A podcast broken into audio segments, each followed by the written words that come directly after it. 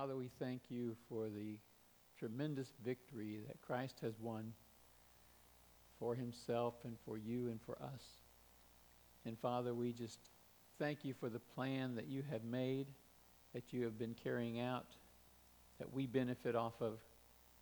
And Lord, we pray that we may know more intimately your plan and who you are and who Jesus is, and that we may be just worthy um, followers of yours, ambassadors for you, in that, Lord, our knowledge of you may be spread to other people that we know.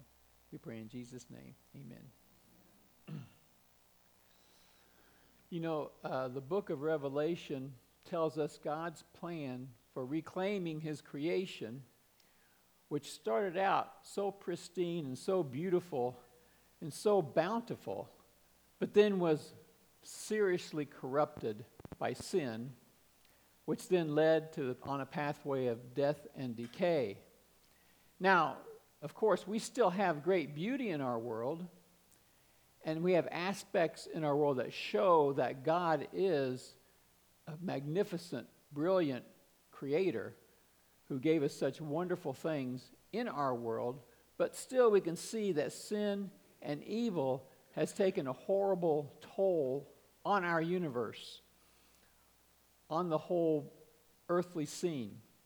So, Revelation, the book of Revelation, shows us God's plan for rescuing his creation, for taking it back from those who usurped his authority, for defeating sin and evil and Satan, and giving his people eventually a new heavens and a new earth.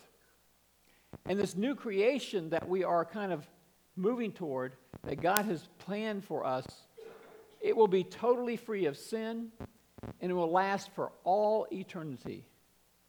It says that over and over again in the Bible. And in this new creation, on this new earth, there will be a glorious holy city where the king reigns, and it will be the New Jerusalem. And it's going to come down out of heaven. But you know, also with that, that magnificent city that we're going to see, and I think we'll be making pilgrimages to it. That's my thought, you know, from all over the, world, the earth. Also, there will be aspects, in the, when you see this in the Bible, of the Garden of Eden on the new earth. And then probably everything in between. So people kind of had an idea, just from kind of a lack of knowledge or understanding, that, uh, you know, some people think it's just going to be floating around, you know, and having 24 hour worship services. But it's going to be a new earth with, you know, God's going to give us, you know, uh, what He started from the beginning, only this time there's not going to be any sin, not going to be any fall of man. And in our passage this morning, we're even going to see a gift giving celebration. Uh, maybe like our Christmas time, but on the other hand, nothing like our Christmas time gift giving. And it will be very short lived. But the Apostle John is receiving all these visions and information, you know, as he uh, is being visited by an angel. And he's receiving all this information and told to write down certain things. And he was given these things, he was to write to seven churches. And he's told to prophesy to peoples and nations and kings. And then in chapter 11 of the book of Revelation, which is where we've made our way to, John is told to measure something.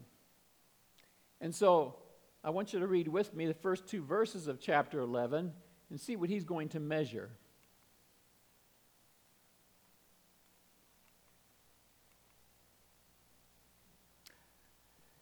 It says, John is saying, I was given a reed like a measuring rod and was told, Go and measure the temple of God and the altar with its worshippers.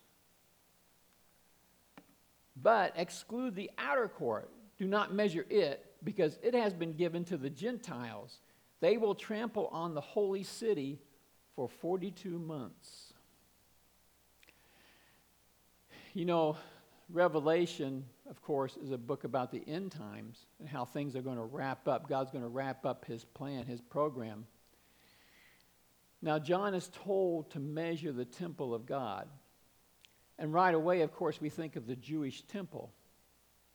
He's saying the altar and the place of worship, the worshipers, where they gather, but don't measure the outer court. The outer court was the court of the Gentiles. The Gentiles weren't allowed to go into the inner court unless they became uh, a proselyte Jew. But if, if they can just come and worship on the outer part of the temple, but only those who were in a covenant with God, the chosen people, could go into the inner court. So you have God's chosen people in the inner court, and they have the Gentiles' court and the outer part, where, you know, they, and that was as far as they could go. But really, what is happening here as we're looking at this, you know, we're in the New Testament times, and John is an apostle of in the New Testament. but God is using Old Testament language to distinguish between his true children and those who reject Christ. And he's using the, the temple language, the inner court and the outer court. But I want to show you what the Apostle Paul says in 1 Corinthians chapter 3 that uses this kind of language. He says, Don't you know that you yourselves, and of course he's talking to Christians, right, in the church. Don't you know that you yourselves are God's temple and that God's Spirit dwells in your midst? If anyone destroys God's temple, God will destroy that person for God's temple is sacred, and you together are that temple. So, as Christians, as we form the church of God, and we are the temple of God, we are sacred to Him. We have that covenant. We're in that covenant with Him. We're tied to Jesus Christ's death on the cross because we've come to Him for our forgiveness. So, John is actually marking off when he says, you know, the worshipers and the inner temple compared to the outer temple. He's marking off those who have come to Christ for forgiveness from those who are the enemies of God. And he's using temple language. And those he marks off as God's true children will be under a special kind of protection of his. He was told not to measure the outer court, signifying that these people were not under his same protection, and they were not a part of his covenant people.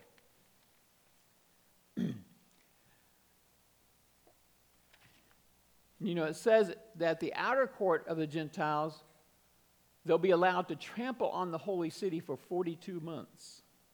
Now, unfortunately, from our perspective, that means the enemies of God are going to be allowed, you know, this is in the end times, the enemies of God are going to be allowed to attack and hurt and persecute the children of God for 42 months.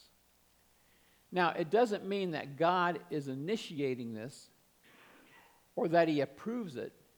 It means that there are evil people that are going to be against the church, and God is going to allow them a certain time to persecute the church in a most horrible way. You know, we know that the church is persecuted today, and different parts of our, our um, world, and some horribly. But in this time, it's going to be a very intense, harsh persecution right at the end of the age. And that also means when that time is up, you know, he's given them a certain amount of time, then they will pay dearly for the persecuting of his people.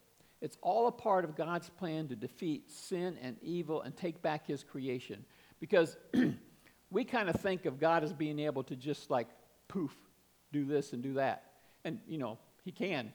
But he has a whole program laid out to defeat sin, evil, and get rid of it forever. Now, it says here, well, it said there that they will. Uh, trample the people of God for 42 months.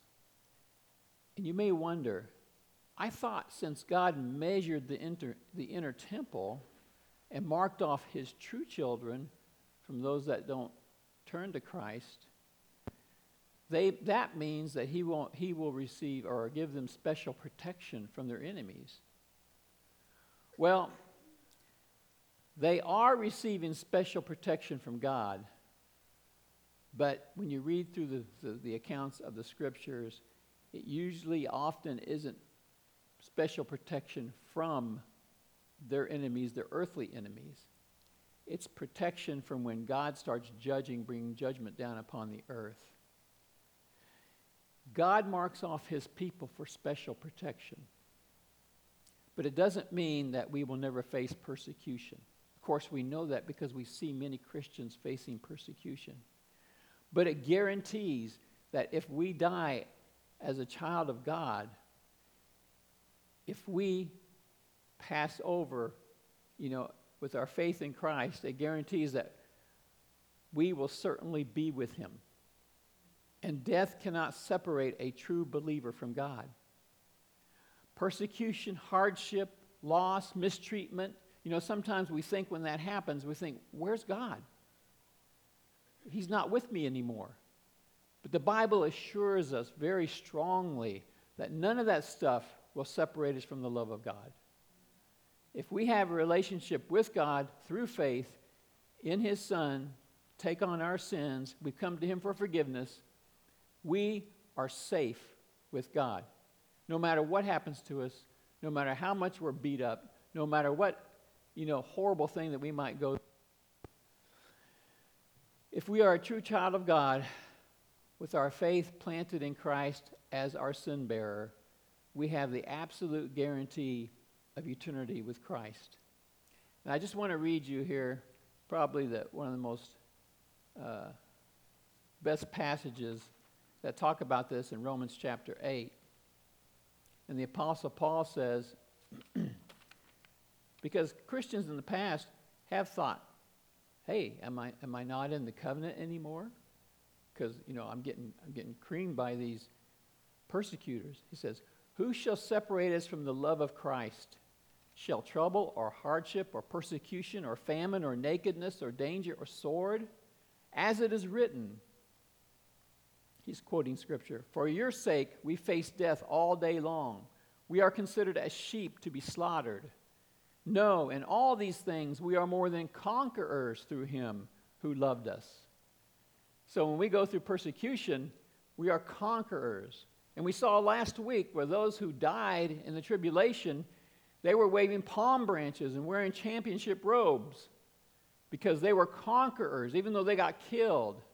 It kind of seems like they lost. No, they won because their faith was in Christ. In all these things, we are more than conquerors through him who loved us.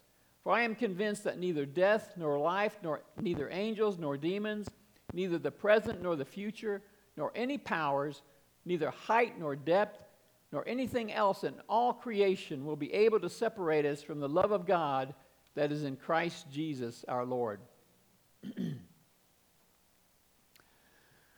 so, God is talking to us. He's told us that we are going to go through hard times because of our faith in Him, for our faith in Christ. But as we do, and as things happen, we're never separated from the love of God uh, as our faith is in Christ. But now I want to look at something very interesting about this time where the unbelievers are trampling for 42 months the holy city and, and the believers in the holy city. It looks like they're not going to have completely free reign with their trampling. I want you to look at verses 3 through 6, back in Revelation chapter 3. This is what's going to happen during those 42 months. It says, And I will appoint my two witnesses, and they will prophesy for 1,260 days. That's the same amount of time. Clothed in sackcloth they are the two olive trees and the two lampstands, and they stand before the Lord of the earth. If anyone tries to harm them, I mean, just look at this. These are two prophets of God. If anyone tries to harm them, fire comes from their mouths and devours their enemies. Quite a scene, isn't it? This is how anyone who wants to harm them must die. They have power to shut up the heavens so that, the, so that it will not rain during the time they are prophesying. And they have power to turn the waters into blood and to strike the earth with every kind of plague as often as they want. So God is going to appoint two prophets to stand against his enemies, these Gentiles, while they are trampling over Christians in the holy city as they are running rough, roughshod over them. And these two prophets, these two witnesses, they're wearing sackcloth, which is a sign of mourning, you know, for the sins of the nation and for the judgment. Their actions of breathing fire and shutting up the heavens, that reminds us, well, actually, the things that they're, they're said, they said they're going to do reminds us of Moses and Elijah because they talk about the plagues coming down whenever they want and the fire and the stopping the rain. Those are the things that we've seen with Moses and Elijah in the Old Testament. And so many people think it will actually be Moses and Elijah sent back to the earth to do that, do God's work right at the end of the time. They are the two olive trees and the two lampstands. The lampstands, they are the, the light of God and they are the work of the Holy Spirit. And the olive trees are the ones that feed the lampstands to keep them burning. So they will have God's power to keep them ministering, even in those really rough times. And I can't imagine, you know, when these, these prophets are going around and they're causing all this trouble for these, these people who hate God. And they try to stop them, and whack, they get fried. I mean, I can't, I can't even imagine that's, that's like a, a movie you see today, isn't it? They're going to wreak havoc among the Gentiles as they try to trample the city for three and a half years, destroying people with fire you can, you can imagine how desperate these enemies of God will be trying to get rid of these two prophets. And they can't get close to them. So it may lead us to wonder why does God send these two powerful witnesses out in this time of intense persecution when God's people are being trampled?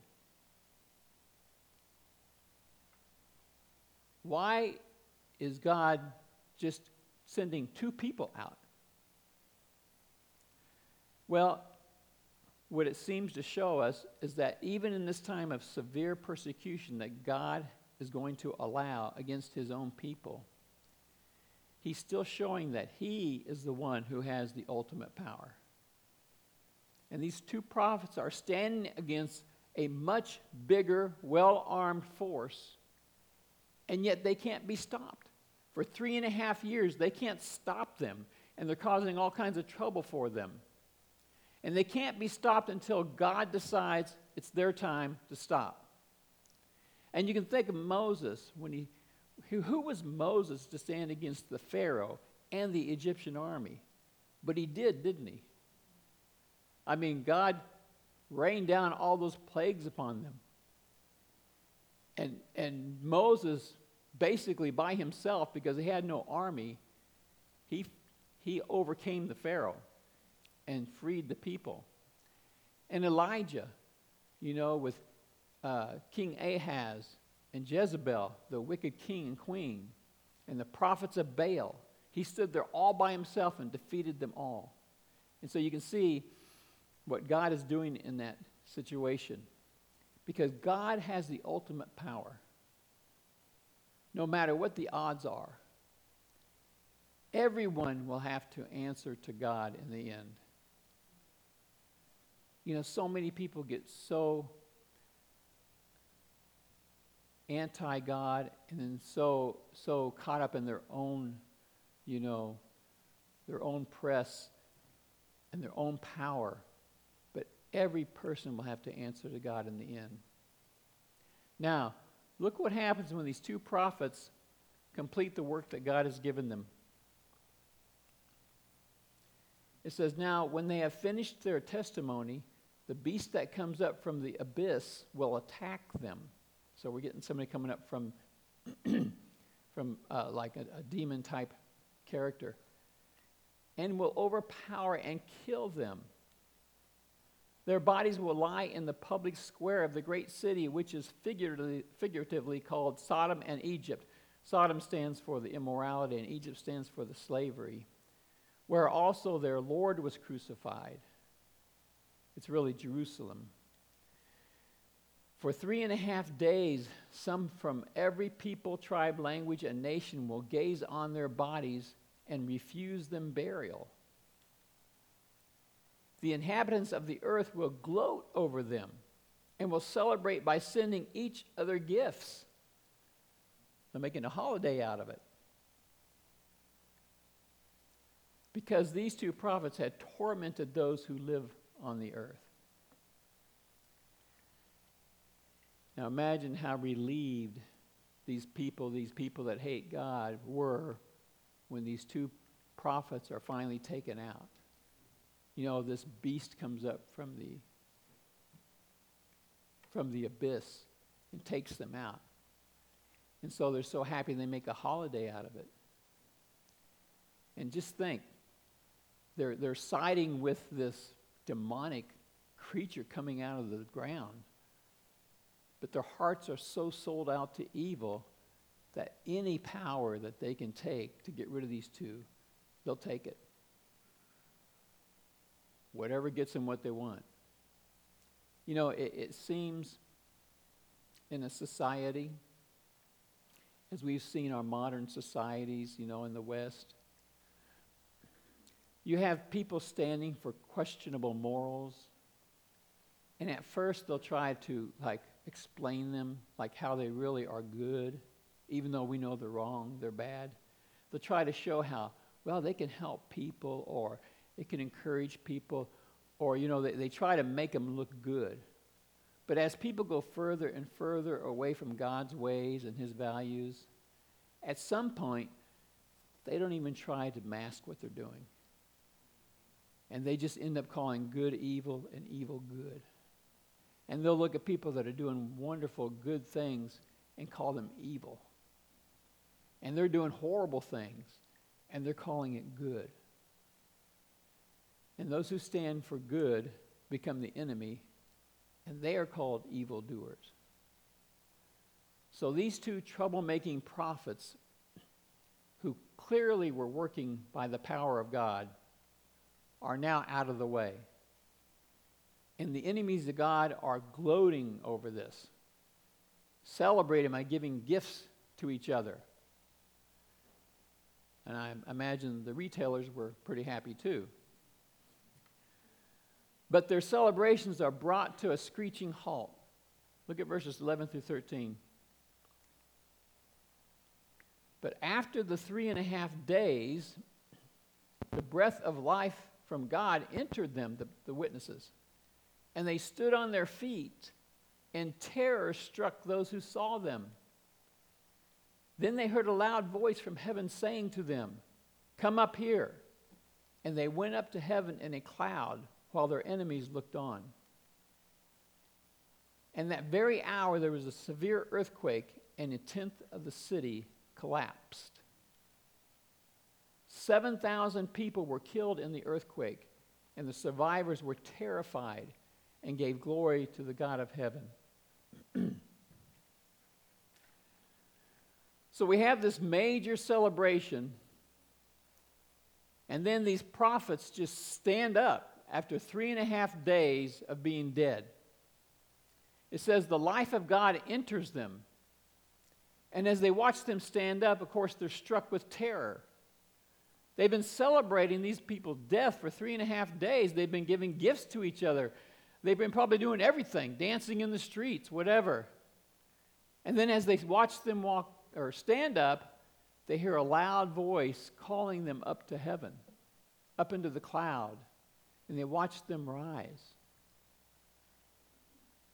Pretty freaky, isn't it?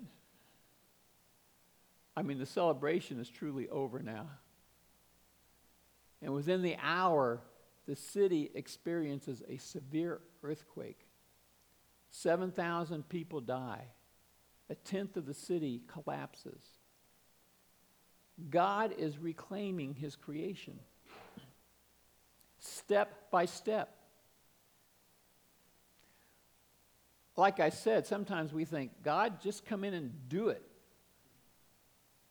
But he has a plan. And he, has a plan for a reason because he's doing so many more things with his plan as he takes things and turns them in a different way. He has he's planned out a certain way to do things by a certain time, and it will affect certain people. His enemies become more and more blatant in their hatred of him. They try every way to oppose his way. They celebrate even a beast from the abyss, rising from below, attacking, overpowering, killing the two prophets of God. And they make a holiday of it. That's how far these people have gone. And then they see God raise these prophets back to life. They hear the voice calling them up to heaven. They watch them rise into the sky. And then within the hour, an earthquake levels the city, a tenth of the city. 7,000 people die. And it says here they gave glory to God. Now, that doesn't mean that they repented and became followers of God. What it really means is they are so completely in awe of what they've just watched and struck. and, and after that, seeing the, the earthquake happen, that they have to acknowledge they can't they cannot get escape acknowledging that God is the one who made that happen.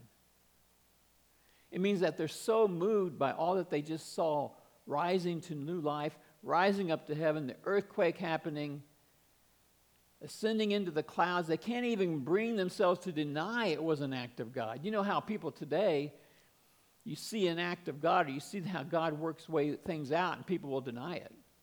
They couldn't even deny it. They had to admit that this was a work of God. You know why? Because God knows the best way to carry out his plan. we would have never planned it that way. Uh, if we were the ones planning it, we would remove all the personal suffering, wouldn't we? I mean, the witnesses, they had to suffer. But of course, God knows the best way to, to work things out. If I was making the plan, I would not insert personal suffering. But God knows in His timing and in His way for His purposes. And so we follow God's way just by living according to His word, by living in ways that please Him. When He gives us principles to live by, but they're hard, we just have to submit and follow them because that's, God knows the best way. And sometimes they seem so counterproductive to us and so much against what we want to do. But we have to just do it because it's God's way, and His way is always best. We would have never thought of anything like this that we just read through. But God has special purposes in everything that He does, and it's way beyond what we could think of. That's why we have to trust.